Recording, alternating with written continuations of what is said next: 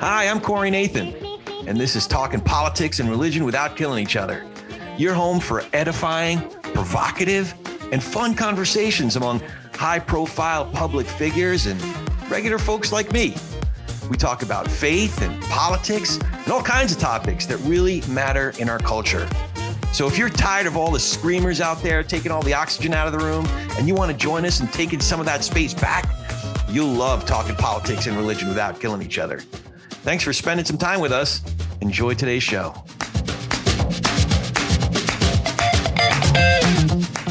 Welcome, welcome, welcome. We are talking politics and religion without killing each other. I am your host and so grateful to have a place to talk about faith and politics and big ideas in our culture with all kinds of interesting, accomplished folks of goodwill in good faith. We'd love it if you could support this program by becoming a patron at politicsandreligion.us or on Patreon at patreon.com slash politics and religion.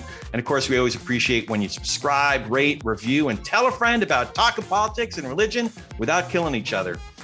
What I also appreciate is the pleasure and privilege of getting to speak to someone whose work and contributions I have admired and respected so much, Susan Del Percio.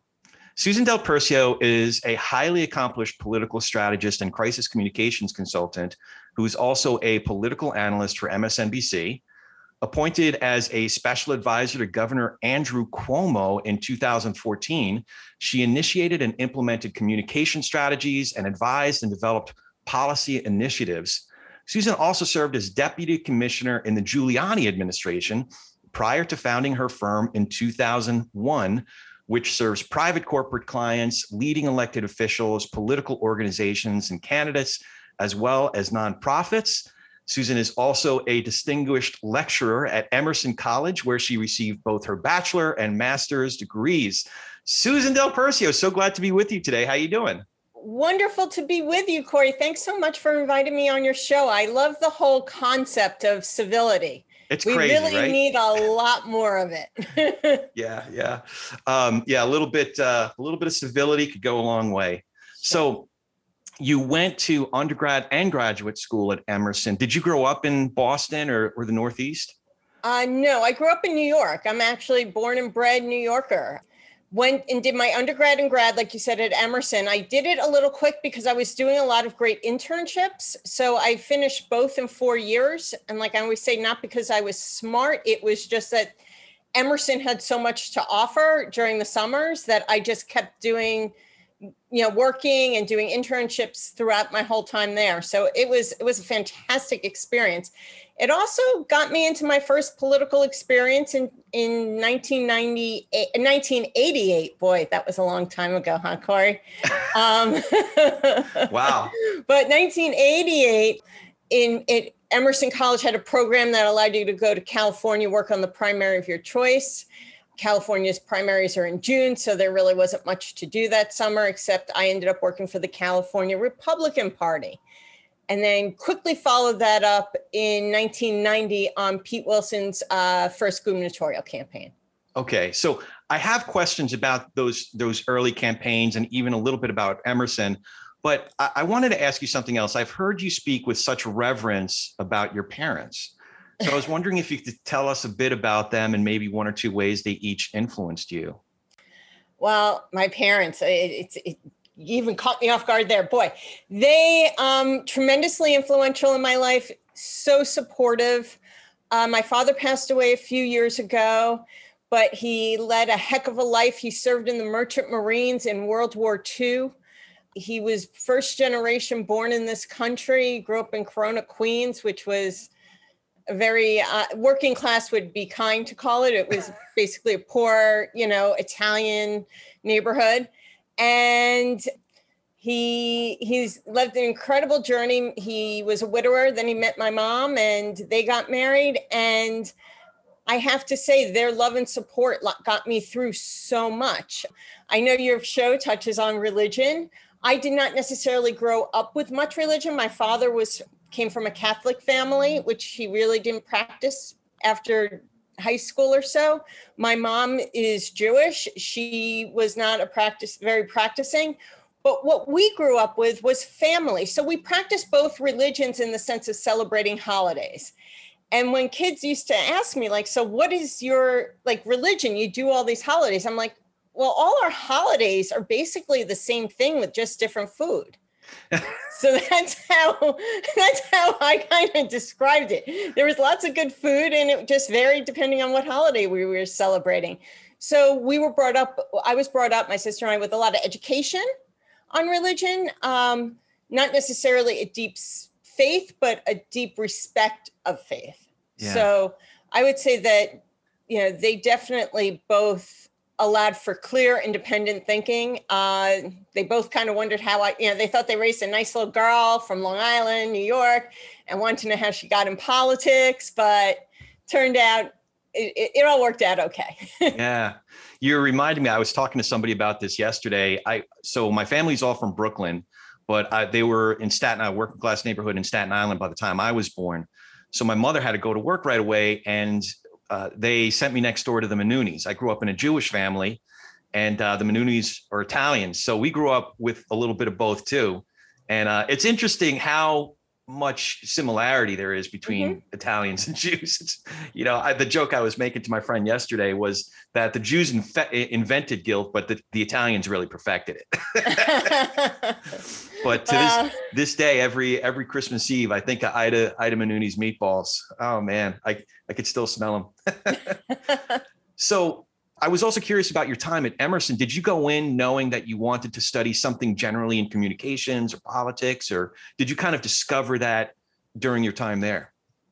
I kind of discovered it. A lot of that credit goes to my mom for finding a school that was actually just perfect for me. And it was perfect in that I was from you know New York City and yet went to boarding school in Western Mass. So I want I needed the city like stimulus of a city, but I also needed small classes in a small school.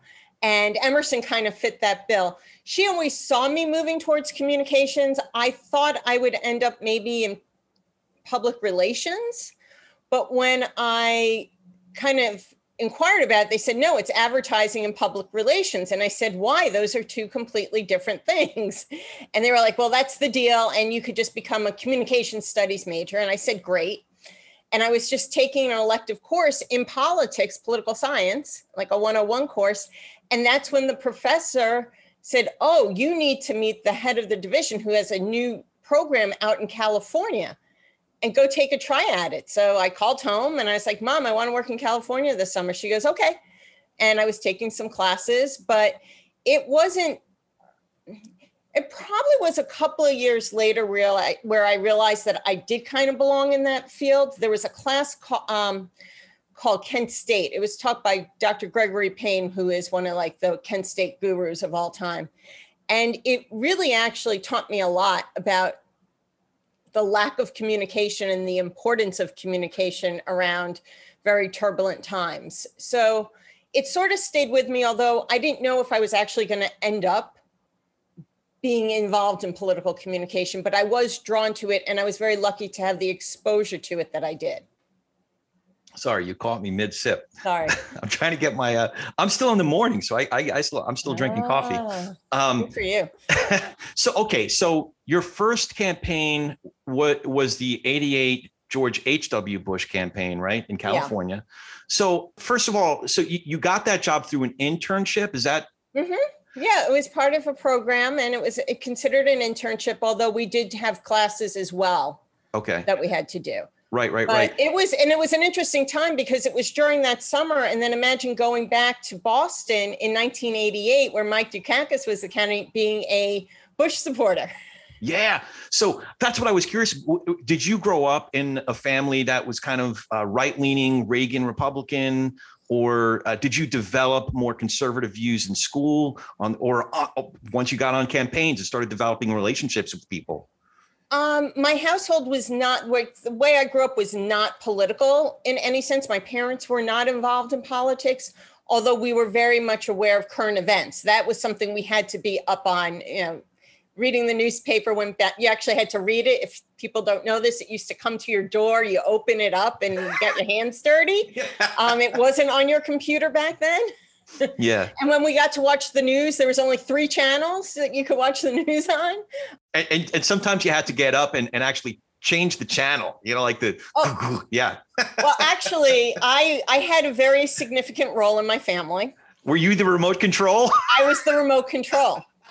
That's awesome. And there'd be sometimes I'd be doing my homework and I'd hear Susie, which only my family calls me.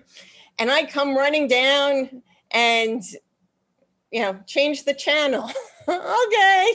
Yeah, that's hilarious. So I was the remote, yes, for, okay. for many years. so I have a very serious question now because I'm now picturing your whole family dynamic. And uh, this may be the end of our conversation, but were you a Mets household or a Yankees household? Well, my parents weren't that into sports. I be, was initially a Mets fan. Okay. All right. Yeah, because you were like a teenager during 86. Yeah. And my mom loved any sport as like as it got towards the you know the finals of it like the division finals and the playoff games as long as there was a new york team playing she was interested and i remember during the mets game uh, world series. She came into my room. She's like are you watching? Are you watching? And i'm like yeah. I didn't even know you like baseball. She's That's like great. no but it's new york. And i said okay. So we grew up more of a love of New York than sports. Um, I would say I became a Yankees fan probably sometime in college. maybe it was a maybe it was a Red Sox thing that I just kind of went back deep and said, nah, but I was, yeah, I was Yankees. I was Giants, not Jets. Okay. Yeah. Um, I'm a, um, my brother's a Jets fan. I'm a Giants fan. So, and I was okay. Rangers, not Islanders, even though I grew up on the island. Are you watching the playoffs now? Are you still? Uh, yeah, a little bit. Yeah. My brother and I, my brother's out here now. So, uh, in California. So we get to, it's our thing. We get together, and the Rangers are having such a great run right now. But the Yankees thing, all right, nobody's you know, perfect. But I just my problem with hockey is I don't believe you should be walk, watching hockey in June. Yeah, so, there's something about that. That guy skating around on the ice. We is, should yeah. we should really be able to kind of do better on the season. Yeah, yeah. time. Yeah, I could see that. It is such a long season, and but you know the fact that they're still playing is a good sign. You know that yes. they they've gone this far. But uh, I, am going to have to, you know, give you some grace on the whole Yankees thing. So, but I, will I'll yeah. get over it. Um, little team but, that could. but the from Mets to Yankees is somewhat analogous from going from you know longtime Republican strategist to like your life over the last five ten years, right? well, one could argue that, sure. anyway, um, sorry. We'll, there was we'll a little more though. thought behind it. Yeah, I would say career wise, you know, 30 some odd years into my career, to have it appended the way it was was was really difficult, frankly. And not so much when I worked in government for Andrew Cuomo, because I'd like to highlight I've never worked politically for a Democrat. Um, I haven't worked for a Republican in a long time, given my views on the of the party right now. But I believe in good government. Like I when I worked in the Giuliani administration, and to your listeners, I would like to highlight there was a time where Rudy Giuliani was not crazy. No, I mean he was America's mayor. He was, yeah. He was nothing to as to what we see of him today. And it's very disheartening to so many of us who worked in that administration. I went in in 94, 95, and spent six years there and was very proud of the work I did. And again, it wasn't all the big stuff. It was it was doing good things for people. It was getting keeping government small when you had to. You know, we were always under pressure to reduce costs. It was putting in good policies. Um, I know we'll get into the taxi and limousine commission in a little bit, but which is just crazy. I mean that that in itself is bonkers. But um, there were actually good policies that we we required there that changed lives for people because of the safety concerns that we had and and implemented. Yeah. No to, so to your point my parents were we by this time my parents uh, we, we lived on the jersey side but my parents worked in the inner city and uh, they, they were both educators. My dad a guidance counselor my mother a kindergarten teacher in new york city and they were big supporters of mayor koch and then dinkins who were both democrats but then when Giuliani came in, even as a Republican, they saw the significant improvements to things that affected their daily lives and their mm-hmm. students' daily lives. So uh, they, yeah, to, to your point, I think uh, Giuliani as mayor of New York, and then especially fast forward to 9/11 and his leadership during, you know, yeah. during that time, uh, it was it was remarkable. It's a very different. It so what what is that like for you to see? It's like a Shakespearean demise of a character. What's it like for you having worked in his administration? When I if I look back and think about it in its in its totality, it's just very sad. It makes me sad that the person who had so much to offer New York and the country at a time when we needed it during 9/11 and after and I can't tell you how many families he touched, you know, in the wake of 9/11, he went to the funerals, not just of the big ones you saw on TV, but if there was something going on, he went. The the senior members of his administration, we all went to funerals because it was our way of paying respect to those heroes. So there's a there's certainly sadness there. There's also anger. There's also anger, frankly, um, when I see him, or he's not in the news as much right now, but back a, if you know, starting with Trump, I'm angry that he needed to be felt that he needed to be relevant and put that as a priority over a priority of, of serving the public, which is really what he did. Yeah. He was a public servant and he threw that all away and didn't care mostly because in my beliefs and i have you know no one's he didn't say this to me so i can't say it's fact but really just to stay relevant in the world of donald trump and and that gets me angry too because it takes away from from the good and the history that he had done. So that's what you attribute the transition to this this devolution uh, that he felt the need to be relevant specifically in the trump orbit. And that if that's i guess if that's your compass if that's your north star then you're willing to you can be willing to give up all of the principles that you fought for for the, the entirety of the rest of your life. Yeah. And that's why you get sad and then you get angry. Yeah. Yeah. So you, you just reminded me uh, that so you started your own firm. I'm skipping ahead a little bit here and, and we can kind of jump back and forth, but sure. you just reminded me that you started your own firm in 2001, right? Yes. back then it was i was a political appointee. There was very little chance that i would still have my job. Um, it looked like a guy named alan hevesi who later went to jail actually would become the next mayor. This was all pre 9-11 i left in march of 2001 and I, I was leaving from the taxi and limousine commission. I was where i served as a deputy commissioner. And it just seemed as normal as can be. There was a lot of opportunity. I actually worked with someone or started the firm with someone who I worked with 10 year, almost 10 years prior uh, for a, a local elected official. Okay. And so we kind of joined up. We started the firm, which was great. And um, we did a lot of political work. We had a lot of taxi clients. And I ended up buying him out in 2008. Okay still had my own firm just to kind of finish out the timeline here then it's i was doing my own thing um, and was a contributor for msnbc starting in 2011 and i was called to to speak to someone from andrew cuomo's office. I did it as a courtesy. They wanted me to work for him politically. I said no and they said well why don't you come into government? And i was like are you kidding me? um, it was not something I had even thought about. Although back then, Andrew Cuomo was working a lot with Republicans. There was a Republican led uh, state Senate. And he was working with them, actually, believe it not, reducing taxes was one of their priorities. And they were getting things done and working with the Democratic State Assembly and there was they moved things in the right direction. It was actually great to see both parties working together to help new york. And it turns out you can say no up to three times to a governor and then you must say yes. And that's what i did. That's uh sounds like hillary's uh hillary's track record with obama. She said no to the secretary of state thing several times before she finally said yes. But i and and i went back again because I believed in government. It was based on my experience in, during the Giuliani years that if you see people doing good things, you should you should participate. And I felt that was really important to be a participant in, in what I saw then as good policy and good governance. Yeah.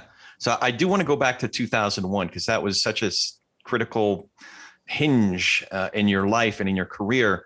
Uh, but again, you keep on bringing up questions for me. so when you took that job, having been in Republican politics, did you get any like all kinds of pushback from? Oh. Past- so what was that like?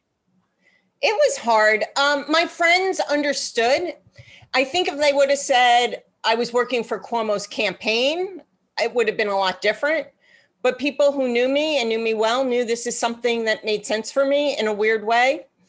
A lot of people said, "Oh, he's just taking you off the field for." His, there was an election in 2014, and there was going to be a competitive Republican in that race and they said, "Oh, he's just taking you off the playing field so you don't run a campaign against him." And I said, "I can't think that way." I think they were right in retrospect, um, but my I never regretted making the decision to serve in government, and I think everyone should, especially if they work in politics. Politics has now become a gig. When I started, you got involved in politics because you wanted to see your policies implemented you believed in the policy. Yes, the person who was doing it was equally as important, but now it seems all like a gig. It seems like it's just a way of another way of making a living. And, you know, back then in 2014, it was really hard to make that decision to and, and have my Republican friends a little upset with me. But I had no problem doing it. Yeah. Because it made sense. It wasn't a political decision. It was based. It sounds like it was based on principles. You felt like there yeah. were certain things that were being done that you believed in, uh, whether it's bipartisanship, the bipartisanship in general, or specific policies that you had mentioned. So you could stand on principle and make that case with friends uh, from the industry. And you know what? I, I, hope I'm allowed. You can't complain. I'm modifying my word choices here. No, no, you don't. You Can't complain. All right you can't bitch about the process if yeah. you're not willing to fix the process within. So when given when given the opportunity, not everyone's given the opportunity like I was, but I was given the opportunity. So what am I going to do? Attack it from outside or try and make it better? Yeah. I thought it was more important to make it better and by having a Republican there in in that administration at a senior level, it it showed that there was room for dialogue. And isn't that what we're trying to do? I mean, you have a whole show devoted to it. Yeah, we're trying. Speaking and having a conversation and sharing ideas for hopefully a better good. Did you find that the Democrats that you were working with held you a scan like were they suspicious? Oh, they hated me. There were okay. so many people there that hated most people hated me. so it's like no doubt if you're getting crap from you know your republican friends and the, the democrats that you're working with all in the same day you've done something right well i was used to that because i also was a republican on msnbc back then so before then so you know democrats hated me because i was a republican republicans hated me because i said the truth so i'm not i'm I, am i am okay as long as i'm not i feel that i'm comfortable in my own beliefs and what i am saying I'm okay with that. But let me, you know, say this one point. It took me a long time to get comfortable with having my own views and hmm. speaking mm. them out loud. I always had my own views, but I always had clients I was speaking on behalf. I was always someone else's mouthpiece. Okay. So when I started on television, it was really interesting to speak just for myself. Like, what do you think? I wasn't saying what what does my client think. It was what does Susan Del Percio think? So coming into that voice was a challenge and it was great and I loved it. And I've been pursuing that ever since. Those are always the most compelling voices to me. You know, whether it's in uh, like a, at Washington Post, someone like Kathleen Parker, or at the New York Times, uh, David Brooks historically, or or just on on uh, the news programs. If you get like a Dany Pletka on, a panel at, at NBC. Folks who are able to make a persuasive case when they're in general minority uh, those those are always the most compelling voices to me. I think maybe that's maybe that's why intuitively I was I, have been drawn to your work and, and the substance of your work. So the I do want to go back to 2001 though because yes. from a professional standpoint, you were you were an employee. You were you know time for dollars kind of a thing, and then all of a sudden you took this risk of becoming an enterprising entrepreneur and it was 2001 like you know so barely six months into it you know oh by the way that's also when the bubble bursts on the dot-com industry it was exactly the wrong time to start a business i so i was starting a business too i was starting my headhunting practice which we still have uh, so that's why i have so many questions about your your practice we started it that uh, that year, and we were already in the midst of out here. I was serving, uh, working with um, studios and mini majors and networks and agency like creative agencies that were serving the studios. Um, and we had already seen two big whammies. One was, to your point, the dot. We called it the dot bomb. You know, everything. Yeah. All the volume that we saw in the late 90s and the first part of 2000, 2001 was, you know, going over the cliff but the other thing, um, there was a, a union so I forget if it was SAG or WGA, but there was a union strike that really significantly affected. Oh, I remember. I think it was that. SAG. In fact, I know it was SAG because there was this terrible. I had to um, do some cleanup work. This director who was working with uh, Tony and Ridley Scott, and a guy named Marcus Nispel. He did this like, and he would never be able to get away with it today. He did this like incredibly offensive ad to poke a uh, SAG in the eye the point of his ad got lost because the point of his ad was like, hey, I'm going to South Africa. I'm going to Vancouver. I'm going to New Zealand. And by the way, my commercial editorial prices are like a fifth of what they are here in LA. Um, so a lot of the business, a, a lot of not, not just the regular production work, but all of the post production and pre production and everything, like the, the whole industry around it really started to dry up. And then you get you get 9 11, and we're like, we just we had no idea what was to come. Anyway, that was a much longer story than I planned. Yeah, but by the way, just to follow up on that, that don't and at that time, even before 2001, you had a lot of states like New York who was offering credits for film and television to come to its state. It started to become more competitive while states were looking for that business. Yeah, yeah. And to this day, you still see a lot of production in Georgia, you see you see yeah. production in Louisiana, you see production, but a lot of that other work ended up going to the other side of of uh, you know to Canada or mm-hmm. You know uh, to countries in the other hemisphere, and they never came back. So yeah, but 9/11 was really the one that completely hit the reset button and it took years to to we just started hitting our stride in about 2008 so, so how did that affect you? What what was it like at that time for you just starting your business um, when dot bomb was happening and 9-11 how did that affect you? Well my business partner had a lot of faith in me when we started this company as i said he's someone i knew about 10 for 10 years and i really didn't know the pr business at all I understood government and I understood politics. And he's like, I know you'll be able to drum up some business and you will learn the business as quickly as anybody I know. Trust me. And I did because for 10 years he had been doing the PR business. So I joined in. We did ironically get quite a few taxi clients, taxi industry clients. You'd be surprised how much industry there is around taxis. But it was at the time like people who wanted to pay with credit card or there was something called taxi TV, which is in the back of cabs now. It's very common. But we were we were moving along. We also loved politics, so we always had local races, and then and statewide when appropriate. And it was on 9-11 we had a candidate running in a republican primary in staten island and i remember going into the office i remember leaving turning off my tv hearing that there was some kind of plane in the at, at the World Trade Center, I thought it was a small, you know, like a, a prop plane, something yeah. small. I didn't it didn't register. By the time I get to the office, my business partner Bill called me and he I was always kind of on the earlier side, he was on the later side. And he was like, "Get out of there." I was like, "What are you talking about?" Because my office was right on top of Grand Central Station. Okay.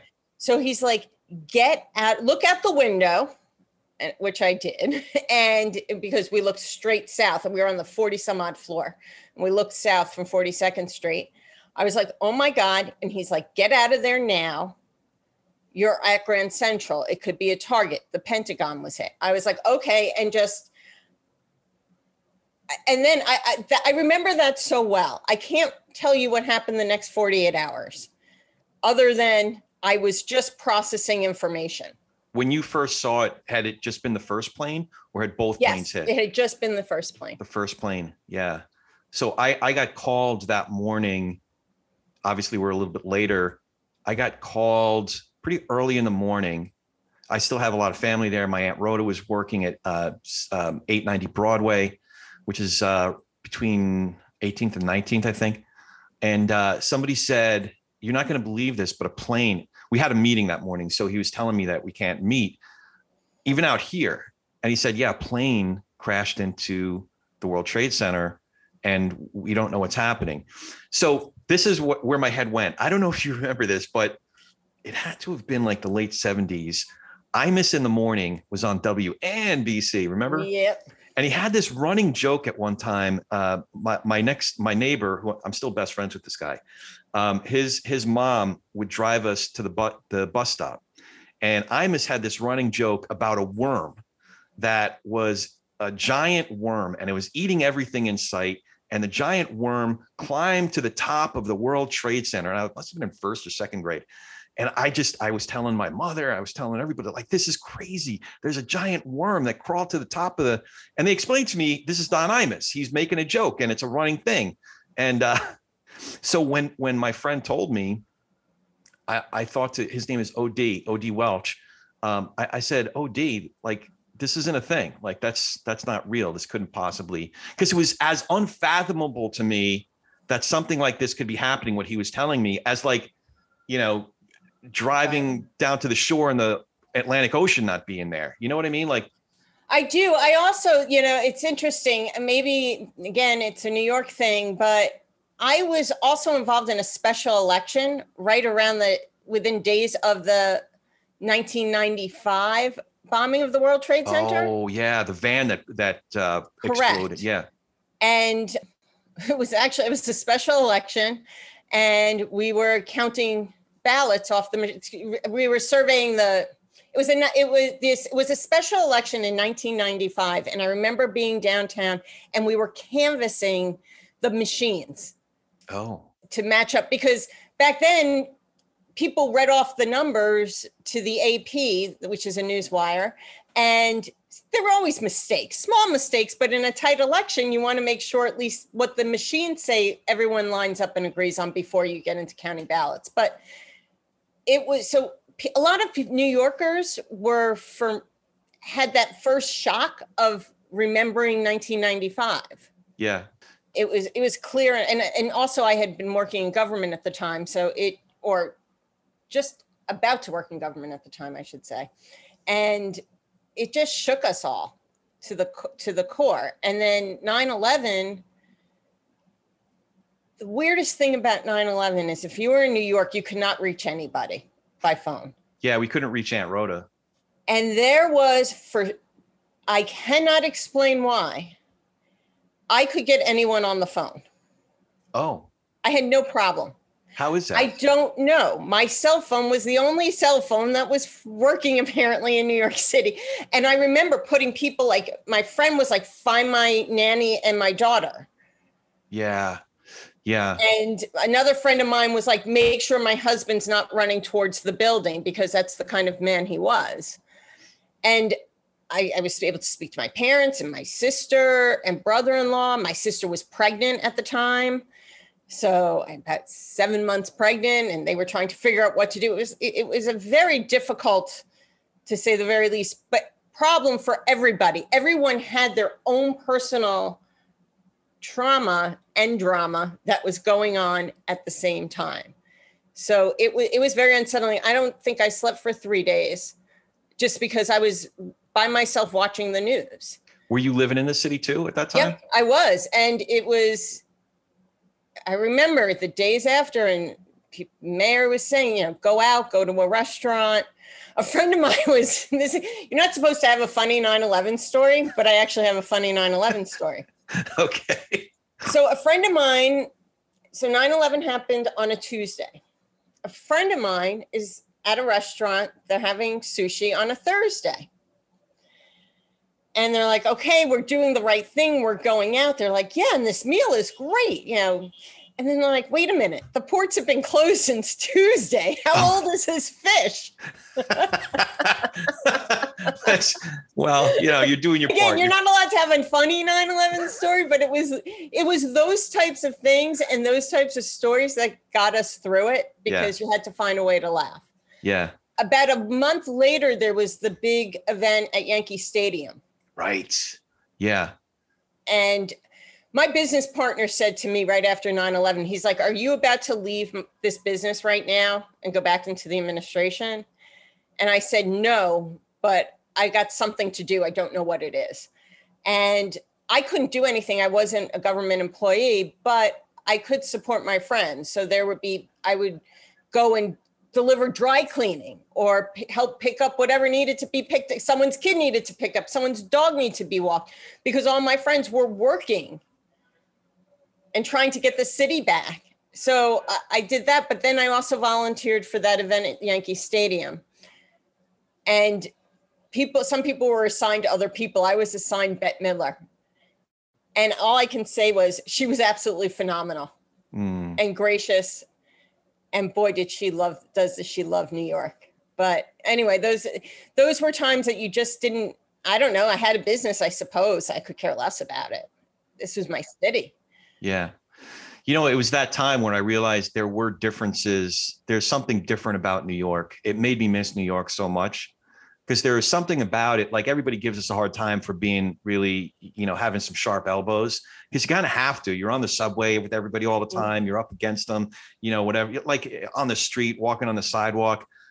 But i what i came to the epiphany that i had was that everybody in new york who grew up in new york you got to be thick skinned but at the end of the day we're all soft hearted because we do have to learn how to we do have to know how to live with each other you know? A friend of mine said on 9 11, um, he was an Israeli, and it was something they were saying in Israel. He goes, All New Yorkers became Sabras, which is what people who were born in Israel called themselves Sabras.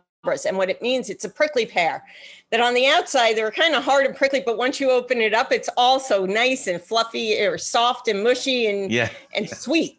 Yeah, that's right. So that's... that was when all New Yorkers became Sabras. Okay, you make me miss New York that much more. so I did want to ask you about your time working with Governor Cuomo. It was about a year, right? Yes. And then obviously, I mean, you're talking about, you know, seeing the demise of Mayor Giuliani and having regrets, not regrets, I don't think that's how you would put it, but, you know, um, being grieved over it, like gr- grieving it and then being angry about it. Mm-hmm obviously, you know, we saw about a year or so ago with uh, with Governor Cuomo. Did you, when you were there, did you see signs like looking back now with that pers- with the perspective of what we know now? Did you see signs when you were there of, of that kind of environment? What could have been going on? Yeah, I actually wrote a column for um, Mika Brzezinski's Know Your Value platform about this. And I was first uncomfortable talking about a personal experience, but it's important to recognize I never saw or experienced any sexual harassment whatsoever. That being said, Albany is a toxic place. There is plenty of it happening and probably still happening. Started uh, when I was there 30 years ago. There's always been really horrible stories. Unfortunately, there's not a state capital. You haven't heard about a story. And there is something to be said about the male dominated culture, but also the political culture, which it was what I experienced the toxicity of. It wasn't sexist, it wasn't misogynist, it was power. That's what it was. That was who you can control and how you could get people to do things. And it was a demanding environment. It was nothing. I remember even when I went back, I was surprised how much government had calmed down from when I was in it 20 years before or 15 years before. It was, it, there's no niceties, there's very little civility. Um, both Giuliani and Cuomo, and I would argue like someone like Chris Christie, if we know you know his history, they're prosecutors, they're hard hitters, they're hard workers. They push their staffs beyond their any limits that the staff member may even know. Again, not in a sexual way, but in a, a driven way. You create competitions within, you pit people against each other. It's not a Democrat or a Republican thing. It's it's a political slash higher echelon of government thing. So while I never saw or experienced any um, hostility towards women, I can say I saw a lot of hostility. Yeah. I saw a lot of berating of people, not necessarily women, men, women, it didn't matter. You would get cut down and, and tossed aside in, in, in a New York minute, as they say. But it it's not a far reach to see how and maybe I should say back. So you see something like that happen in a New York minute. And maybe because I was such a senior person and an outsider, I didn't see everything. But I do think that it is something that one step follows the next in this when you are about control and power. And that's what sexual harassment is truly about mm. control and power. So um, I never saw it, I never experienced it. Horrible work environment. There's a reason why you, when you love government like I do, and you work there for just under a year, there's a reason why you leave. Yeah. It's not because it's great. I left, I didn't have a job. I said I was going back to my business, but my business hadn't been active for a year. It was literally just dormant. Yeah. Now that that was something else I was curious about. You know, like I, I mentioned, I have this, um, you know, this M and A, small scale M and headhunting practice. I couldn't imagine like just hitting the pause button at any point along the way for a year, uh, or even close, even six months, and then just kind of stepping right back into it. So how did that? How, did you just pick up right where you left off? Did you have to build from scratch? How did that? No, we got to build from scratch. When you're out of the game, you're out of the game. And especially, you know, th- that's nothing compared to what I experienced as far as politically with Donald Trump. But at that point, I wasn't a good Republican anymore, like I had been because I worked for Cuomo. Yeah. Yeah. So I had lost my niche and like kind of where my base was. I was fortunate that my reputation was always good. I reached out to people. I started getting my business back on my feet, on its feet, the way it always had operated by reputation and referral. So once I let people know I was back out there, my business started to improve. But it was it was risky. It's risky to start your own business in the first place. Yeah. You know, sometimes you just have to take shots. And I was fortunate that the shots I took weren't just in the dark, they were a little calculated. Yeah. Um, they were, you know, my father had a saying, the harder I work, the luckier I get. oh, yeah, sure. Sure. So by that time, I was pretty lucky because I had worked really hard. And it was a challenge. And I kind of read that's when I actually more or less started really defining myself in the crisis field. Okay. I had done it a little bit starting in 2008 when I had transitioned um, from my, buying out my business partner and being a sole practitioner. Yeah. But after that, after the Cuomo experience, I really started using more of my crisis background. That's it. Must have been interesting for you to observe uh, Cuomo, uh, Governor Cuomo going through. Like, did you were you watching from the sidelines and thinking, "Man, he's not doing he's not doing this well." If there's a good way to do it, this is this ain't it. Well, that was I mean that may have been the reason why he couldn't survive it was the way he handled it. Yeah. I say this, I said it then, I'll say it today. No one does defiance like Andrew Cuomo. And I don't mean it in a good way. Right, right. Because he never, here's the fact he never said he did anything wrong. Do I believe personally some of the things that were brought up qualify as sexual harassment? I'll be honest with you. I don't. I don't believe that because you greet someone who does not work for you at a social occasion of an one of your employees are getting married and they used to you know be maybe they worked for you a long time ago or they knew you from some kind of political circle if you greet them and say hello and give a kiss in new york everyone kisses everybody hello. I don't find that to be sexual harassment. Now maybe it was an unwanted hello it could have been but as far as a legitimate charge of him as someone in office, I don't think that broke any oath in office. There were other cases. I don't know how you say it wasn't sexual harassment. Whether or not he believes it was or not, he should have been, it, once it was laid out, he should have apologized for it. Yeah. Yeah. And there's a certain responsibility with leadership to be above reproach uh, to be cognizant of those things, you know? And it's interesting because if you recall, during the Me Too movement, Al Franken's former Senator Al Franken. Yeah. Was a lot of Democrats were angry about how quickly he was moved and forced out of his position. And I would argue, just from my my political and, and, and media background, it was because there was a picture. And you know, in the business, you say there's art meaning there's something you can show a photograph yeah. or a clip from a video or something. Yeah. And so maybe he thought, maybe Cuomo thought he could ride it out, but that's the other thing. Once one drops, maybe you survive it. But if usually if there's a problem, three or four drop right after, and that's exactly what happened. Yeah, yeah. Now there is one other. I I, I have like current events questions for you. And we're like 45, 50 minutes into this. We haven't gotten there yet. But I did want to ask you so you're getting back into private practice right about the time, a little bit before the Trump era. Yep. Or, or had Trump already announced? Did he come on down the escalator yet? Or no, it was I left in f- end of February, early March Trump took that elevator ride down, I think sometime in July. Yeah, June or July of 2015. Yeah.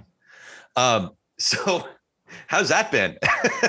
I mean, if if you working for Cuomo was hard, I mean, you, like you've been a pretty vocal critic, not just of Trump, but like Trumpism, the magnification of the whole party.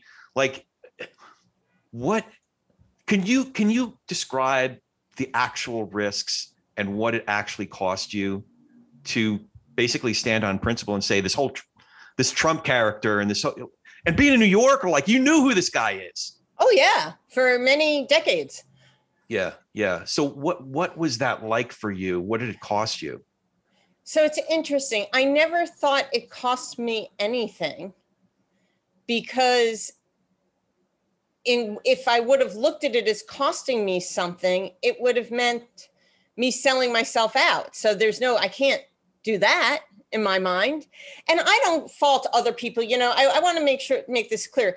Just because that was my decision i understand that other people have other concerns with their economics. They may have children in college or whatever. So i i am by no means do i think i am deserve quote credit for doing what i did. I just did what was good for me. Mm-hmm. and so I haven't worked on a Republican campaign since 2015. I worked for the Lincoln Project in 2020. I was very proud of the work the Lincoln Project did. I was more on the political side. I headed up the Republicans and independents for Biden. So I was working with like minded Republicans. Yeah. And there were some. Obviously, there were enough that Biden was elected, thank goodness, in 2020 you make decisions in your life sometimes they seem so major to others but they just seem like changing your socks to yourself it was nothing for me to not support donald trump i couldn't do it i what I can't understand is how the party could sell out lock, stock, and barrel. And they were and they were wooed by Donald Trump, ironically, from very blue states as well. Trump's campaign did something very important that people should realize because it affects where we go in the future as the Republican Party goes. Before he was sworn in, he was meeting with state party officials at the senior levels. Every state party chairman or woman was invited to DC. Sometimes they sent a plane, some of their team was invited. It didn't matter if it was New York, California, or Texas or Florida. They got those state party chairman people to front load their organizations with Trump supporters. Okay. They got behind Trump. So remember, I come from the grassroots of the of politics. I I know, I know what it is to build from the ground up. And so we have seen those types of state leaders for the last five years because I, they're still being supported by Donald Trump in some shapes or forms, even if it's just a fundraiser. So I believe that that becomes the challenge is when Donald Trump and his extremist candidates start losing more, how long do those state party chairmen and leadership in those state parties stay in control? I predict probably 2028. Oh, okay. I mean, give I mean, like there's cycles. So it's not going to be 2022. We already see the influence, it's there. I think that, you know, and don't forget, state organizations are what put up US senators, members of Congress, elected officials um, to the state houses, as well as you know local mayoralties. So I think you're going to see the first kind of extremists go out in 2022. 2024, again, it'll be another cycle. Things will happen. 2026, people are going to get angry. The, the, the, the real, the, the previous guts of the Republican Party, the people who kind of put up their hands, they want to start winning. Yeah. So I think that will start where the leadership will start changing after enough losses. Because they can't put up, because of their relationship with Trump, the state parties can't get behind people who don't believe in the cult of Trump. Right. Right. Yeah, it's so um, it should be noted, and I do want to give a shout out to Politicology, you oh, and Mike Madrid and and Ron Steslow had a great conversation. I forget if it was on, by the way, Politicology Plus, totally worth it.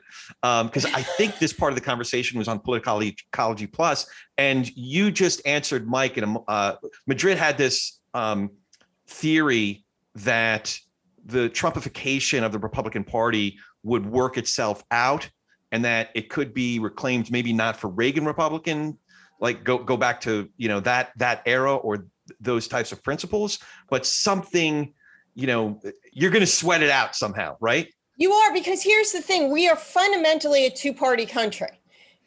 We have two operating parties in this country Democrats and Republicans. There are independents and people who identify with, do not ident. There are people in this country who do not identify with either party, but they still have to really only vote on one or the other. Some parties, like some states like New York, do have third parties, but the options are limited. I do believe we could have a third party, but you have to show me someone in a group of people who are committed to doing it for 20 years. That's how long it will take to put together a viable third party. I'm not talking about getting on the ballot in all, every state. We've done that through the Alliance Party. We've seen that. It's not getting on the ballot, it's having a movement. So for right now, we are a two party system. Governance matters. One of the things that reasons why Donald Trump lost was because people didn't have faith in his ability to get basics done. That's when I think you're going to see those Republicans come back and say, for the love of God, just give me like a, a, a, tax or an infrastructure or some kind of piece of legislation that moves this country forward. Right, right. So, okay, I have so many questions now. One is I've been hearing more and more talk about getting ballot initiatives on in more states to change election laws so that there are more open primaries, ranked choice voting. Do you think that would make that would pave the way, make it a little bit easier for a third part, a robust third party to become more viable? It will, but it's again, it won't. It's it. A third party will become, it, by its nature, a party. It's not an independent party. It's another party that appeals to independents. Right, right. So, ranked choice voting and open primaries allow, I think, what the, the best part about that is it allows for a bigger part of the democratic process to play out. You see, I believe if you want to get rid of extreme candidates, whether you're a Democrat or a Republican, you need more people voting. Because when you only have 10 to 15% of either party showing up in a primary, you get the most extreme candidate. It's just the nature of the beast. So you want better candidates? You want people who can appeal to more people and not just have one sliver of an of a of a campaign that's devoted either to Donald Trump or guns or abortion or other issues, single issues. You need people who are dedicated to governance. So the more people participate, the better the candidates will be, frankly, because they'll have to appeal to more people, which is why there's a there is a argument to be made for ranked choice voting and open primaries as a partisan myself, even though I'm a partisan who hates my party right now, always a challenge. I I don't necessarily, I'm not sure I'm a fan of it yet, but as I move away from politics and I get more interested in policy initiative, you know, not initiatives, but policy and nonprofit work, I see the need to enhance democracy. And again, if we could get more people participating, then we are increasing our democracy at home. Okay. Speaking of democracy, so I I live in California. I voted in our primary, or I dropped off my ballot yesterday, and uh, I live in California 27. If you're not familiar, uh, Madrid is because he's you know from this neck of the woods. We had uh, Mike Garcia, a Republican, win. It was California 25 in 2020 by 333 votes. And there was about 350,000 of us that voted. So that's one tenth of 1%, not 1%, one tenth of 1%, less than actually. Uh, the district is, I, I just saw a, um, the LA Times did a, they tried to do an analysis. I think they said it was somewhere between four, if, if it was California 27 as it was redrawn, uh, it would have been uh, Biden plus four, Biden plus five. And I think that no, no, no. 2020 would have been Biden plus four, plus five. Uh, and then now they're saying in terms of registered voters, it's like a Democrat plus eight or so. Uh, and the dynamics weren't that much. Well, maybe it's excuse me. 2020 was Democrat plus eight. I think it's Democrat plus 10 now. The dynamics weren't that much different in 2020. And yet, Christy Smith, who is one of the top two, so she'll be running again against Mike Garcia, the Democrat against uh, the Republican. Um, it's also uh, Latino vote is is a significant factor. It's not the majority here, but it's um, it's a significant second to to Caucasian. Also, a huge, uh, a significant percentage of voters are college educated suburban women. So, all that as context, just to give you a little bit of familiarity with California 27. What advice? I so this is the irony. So Christy Smith, uh, she's a wonderful, accomplished person. She ran. She was uh, our state assembly member here for two two terms, uh, and I frankly disagreed with a lot of her policies. But she's a good, you know, a good person, an effective legislator, and she included people like me, who's a fiscal conservative, small business guy. But the fact that Mike has uh, has gotten an F on the Republican account. You know, his report card from uh, is it called RAP or something? His RAP sheet, Republican Accountability Project. Yeah. He has continued to say, uh, re- repeat, you know, these these uh, unsubstantiated things about the election being stolen, and uh, he's it's just been he voted to overturn Pennsylvania on that night, and then Arizona the next day, January seventh. So I, I don't care if he aligns with my fiscal policy. I don't care. I am pro democracy. So, all that as as uh, a um, introduction to ask you what advice do you have for Christy Smith in order to win this district, to flip the district from red to blue? in a midterm election, it's certainly tough to, to make that flip um, because, as we know, historically, midterm elections are about kicking out the people who are currently in power in the White House. So it would be a Democrat in Joe Biden. But I, th- there are two things that Democrats can work, I believe, to overcome opponents who are Trump extremists if you see them as a Trump extremist, they have to be called out for that. They are, it's not Trump who's the bad guy, it's that elected official who doesn't believe in democracy is the bad person.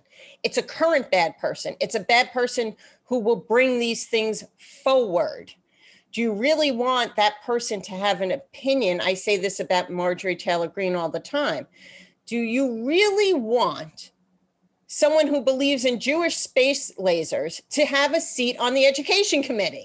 That's exactly. I mean, it's not even that. I mean, that that's that's like non. But someone who literally within a week after a teenager survived a mass shooting where he saw almost two dozen of his friends and his teachers slaughtered, she thought it was perfectly acceptable and and was justified in in in hunting him down on a DC street and yeah. harassing him like that's the person that we want. That so I think I think that's a good point. That's so, what's at stake. It's got to be local. It's got to be. This is how this person. Well, we're in Santa. Affects. Remember, we're in Santa Clarita, so we had Saugus. Uh, it, it, the Saugus shooting is is right here, and my kid goes to Saugus High School. He goes to that school. And I would say that the, the thing when it comes to the issue of guns, Democrats have to stop being on defensive with their policies because the Republicans kick it back that, oh, this, if we ban this today, it wouldn't have stopped what happened yesterday. That's not the that's not the conversation. The conversation is what saves one life tomorrow. Is wanting to protect your farm from varmin or a raccoon with an A, with an AR-15 really worth the life of a child? Are you willing to give up that weapon for another one, by the way, or at least say you can't let someone buy it until they're 21. Isn't that worth the life of a child? I think so. I think we have to, they have, the messaging has to be there. They have to address the economy in the sense of that they're not ignoring the economy. Because that's first and foremost what we saw in 2021 in Virginia and in, in New Jersey and some other big suburban areas is that independents and suburban women right now are really focused on the economy now more so than even a year ago. Gas prices are not going down. Inflation is, it'll maybe drop a little bit, but it will still be deemed extremely high. It won't be at 8%, but maybe it's at 7%. It's still very high. You have to show if you're a candidate that you care about these things, that you're working on these things, that you believe in a few ideas, and then bring it back local. The one thing that shocks the heck out of me is how infrastructure has never been mentioned by a Democrat since it passed. I don't understand it. That was a, a huge bipartisan accomplishment. Why? It's why also seem- an accomplishment for your district. Right. Show me a bridge. Every day you should be going to the bridge and saying, This is when it's happening. This is when the ground breaks. This is when we're going to do this.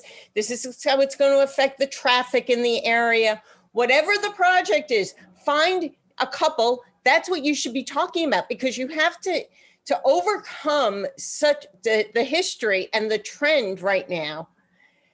A candidate people have to want to vote for that candidate that person not that party that person. If you're the party you're, and you're a democrat you're going to lose. Okay. If you are the individual that people can get behind because they feel like you care about their concerns meaning you don't talk down at them and you don't tell them why they're wrong and why your policy is better than the other person's policy. Yeah. But you actually have a conversation about, yeah, I was just down the street and I filled up my tank too. And I can only fill it up halfway because I have to wait till I get paid to finish filling it up because it's so expensive. But if you could talk with people and let them and become relatable to them and let them come out and vote. They cannot come out to vote for a party. They have to come out to vote for a person. A person. That makes sense. I'm going to play this for Christy. Probably disagree with me. That's all right. No, no. I think um, she's she's been very receptive because she understands that this is in fact a purple district. So in order for her, even even though you know the numbers indicate that it's Democrat plus whatever, plus six, plus eight, plus ten, whatever it is, she still has to persuade a certain number of people who have been voting for Republicans. I don't care what your plus is, you better fight if you're a Democrat running this year. Like fight like all heck because there is not an uh, the the plus 8 plus 6 plus 12 that evaporates if you're just basing it on Democrat. Yeah. It goes away. Everything becomes in play. And that's what I'm talking about becoming the individual. Talk about your accomplishments. Become someone people vote for. Because it's good. That's what they're going to have to do. Because that's how people are going to come out and vote for Republicans generally, just because of the, the nature of history, just uh, in opposition. They're going to come out to vote for change. You have to tell people, if you're a Democrat right now, that you are the change just give me some more time. Here's what I've done for you. Here's what I'm going to do for you. And yes, I am speaking with you. And I don't mean it to any individual candidate by any means. So please don't let her take it that way. it's not directed that way. Yeah. But it needs to be it needs to be about the about the district, the new district. Talk about that you understand that you're not because when lines are redrawn, there are always swaths of people who are completely unknown to you.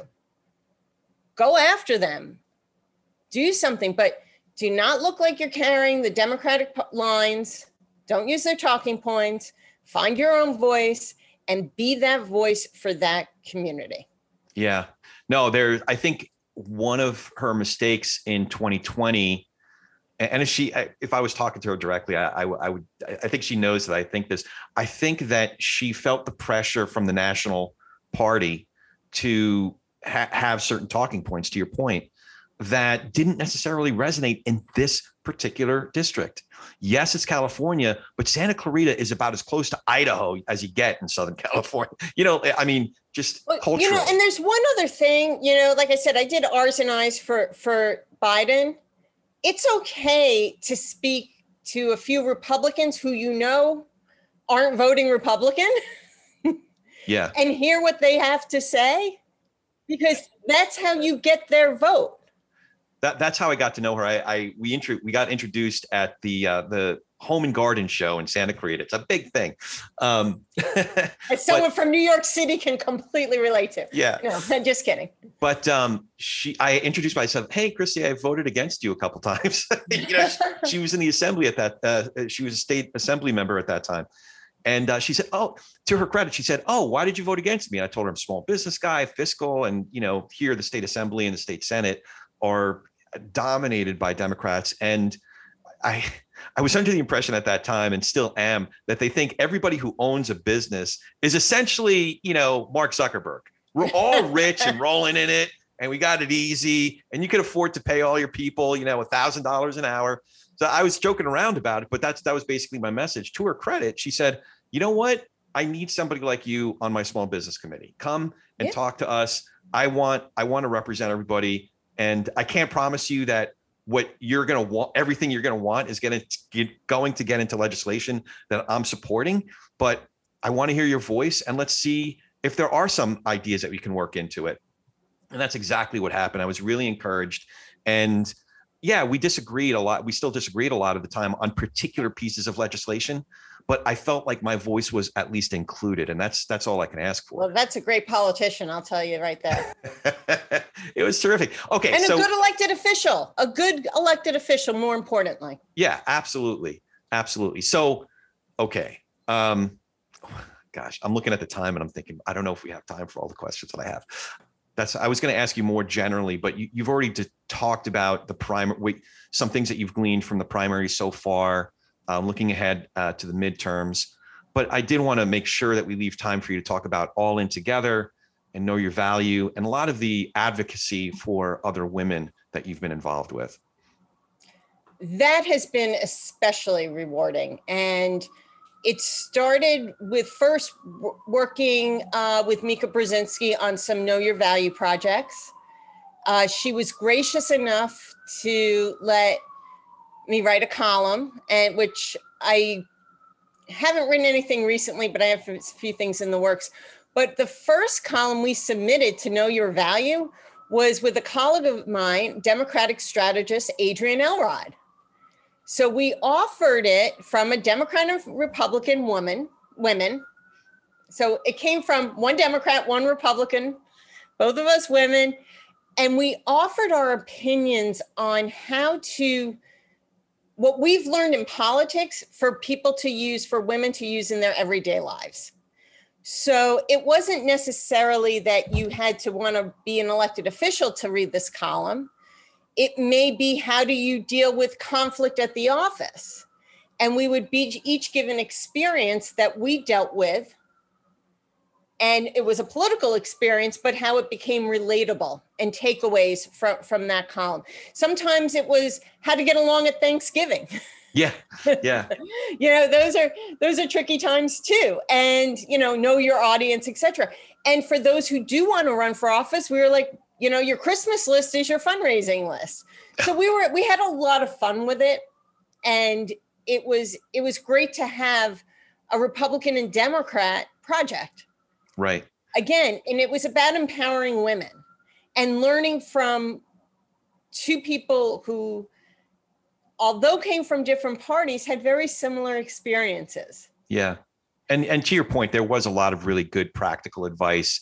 You know, there was one point that I that really caught my attention that you said a lot of women if they don't check off all the boxes in the entire job description they often won't apply Right. Yes, that's a huge one. It's amazing. Men think like they can apply for everything under the sun and that they're ultimately qualified. Women are very methodical and they're like, well, no, I don't want to misrepresent or whatever. Basically, don't talk yourself out of a position because you may not have all of those qualities, but you may have something else to offer. Yeah. Or maybe you have your own business and you'd like to work with that company and you notice that they're looking for a communications person and you approach them and say, Would you be interested in hiring me as an interim consultant? You know, work for what work out of the box because women tend to really stay within a structure, unfortunately maybe because there's other things that they have to stay in structures for because they manage so many things whether it's family and kids and work. I mean we already learned what women do in the pandemic. They literally do everything. Um, and i'm always amazed with my friends who say the guy friends who say like oh i have to go babysit. I'm like it's not babysitting if it's your child. Does your wife say that? Right yeah, so, I never got away with that for what it's worth. but it's it's really important to for women to recognize what they bring to the table and being different or different opinion, not just from other women, but from men, is another insight that is now becoming more valued in the workplace than ever before. We talk about a lot of bringing from your experience, from your perspective. And all in together does such an incredible job of outreach to women in who want to improve their communities whether it's through elective office or nonprofit work. And again really touching there now there it tends to be smaller districts and you know they're not writing national pieces although they have national polls which are fantastic and enlightening and you often see them on morning joe. But again women need to learn how to use their voice for maximum impact. Well, excellent. I so again, I know we're we're almost over time here, but I have one more question and then one piece of business. My last question is do you have any questions for me? Ah. Yes. How did you start? You've explained how many, you know your different roles in business. Yeah your time in in Hollywood. Yeah. And I meet you sitting here. We're at each at our own computer. We can't do it in person right now, but I want to know how you ended up finding a the time to do this, and b what what you get out of it personally, and how it fulfills you. Thank you. So, I not I'm not sure how I find the time to do it, but um, it, it's I was really influenced by a book that David Brooks wrote a couple of years ago called The Second Mountain. Mm-hmm. And and I hit the big 5-0 last July and just thought there's a lot of things that I'm doing that I do because they pay the bills and you know to be fair I, I hang out with uh, I, I collaborate professionally with a bunch of people that I like and respect but there were things that I felt like I was leaving on the table and I felt unfulfilled. And I've been having conversations just like these avocationally, although not with folks, uh, high profile folks like yourself. But I, I, just felt like these types of conversations, there were cer- there are certain imperatives in in our culture, and the types of conversations I was having over a glass of whiskey or or some wine with a friend about religion and politics. It was it would be important to share that with some other people to have conversations with people that think differently than I do that we can we can do this. And even if we don't find common ground we can still enhance a relationship and learn from each other across our differences. So i've been most surprised by people's willingness to come on. Like I, am a nobody. In your world i am an absolute nobody. In my world i'm a nobody too trust me. Except to my mother. My mother thinks i'm a somebody i will say that um, yeah, my mother is thoroughly unimpressed with me, so that's uh, one one major difference. um, but I've been really encouraged that people who are very accomplished, people whose work I like, I don't say that to blow smoke. I, I genuinely respect your work and respect, uh, have admired when I've heard you on shows like Politicology or reading your columns. So, what a thrill to be able to bring people in that I know from their work and now I get to know one on one. So that's been a really uh, wonderful um, chapter here we, we've been a part of for the last couple of years. So did I did I answer your question? You did. So I have one response to you. Okay. Thank you for your service to the public. Oh, that's nice. Because you bring it forward. That's what that's what makes our country work. Is bringing people together like you're doing, hearing different opinions. So your contribution is important and I'm grateful for it. So thank oh, you. Oh, that's nice. That's super nice of you. So before we close, uh, please let people know how we can find more information about you, Susan Del Percio strategies, and all the great work that you're doing. Well, mostly the best way to fo- to get information on me is on Twitter, and that's my handle is Del Percio S. That's kind of how you keep up with what I'm doing. That's about it. And then okay. they're finding me on this podcast, and I and I usually promote whatever else I'm doing on my Twitter feed. yeah, and be sure to get politicology too. You guys have oh, such a oh, great yes. rapport on there. So Ron Steslow does such a great job of bringing such unique people together, and it's not just like I tend to do the roundup. Not tend to. That's kind of the show he has on Thursdays, but he has other shows and other great guests, and it's just he digs deep and I love that about Ron. He's so he's become a very good friend and he's so thoughtful. But I agree with you. The politicology plus segments are where we're like, ah, that was interesting. Now let's talk about this. Yeah. So it's a little bit of an insight. It's kind of like having joining us for a drink after the show. Right, right. Oh, that's exactly how it feels. It's terrific. I love it. Yeah. So uh thank you. And I'll be sure to include your your Twitter handle in the show notes and uh, yeah, it's been this has been really wonderful. It's been it's been a real treat. So I hope it's not the last time. No, absolutely not. I've really enjoyed this. Thank you so much, Corey. Sure thing. And as always, if you dig what we're doing here, please hit that subscribe button, leave a review and comments wherever you get podcasts, and tell a friend about Talk Politics and Religion Not Killing Each Other. Now go talk some politics and religion with gentleness and respect, and have a great week. Thank you for joining us today. If you dig what we're doing here, it is super easy to follow us. You can go to our site, politicsandreligion.us. That's with the and spelled out, A A N D. D. Politicsandreligion.us. And we're on all the socials at TP and R Pod. You know, TP and R Pod for Talking Politics and Religion Pod. And here's a big way you can support us by becoming one of our patrons. You can even become a producer or executive producer of our program and have a lot more say in who we bring on, the kinds of questions we explore, or just help us keep the lights on. But mostly, we really appreciate you giving us a listen. So, for the whole team here at Talking Politics and Religion Without Killing Each Other, thanks for hanging out with us. We'll be back in a few days to do our little part in Tikkun Olam.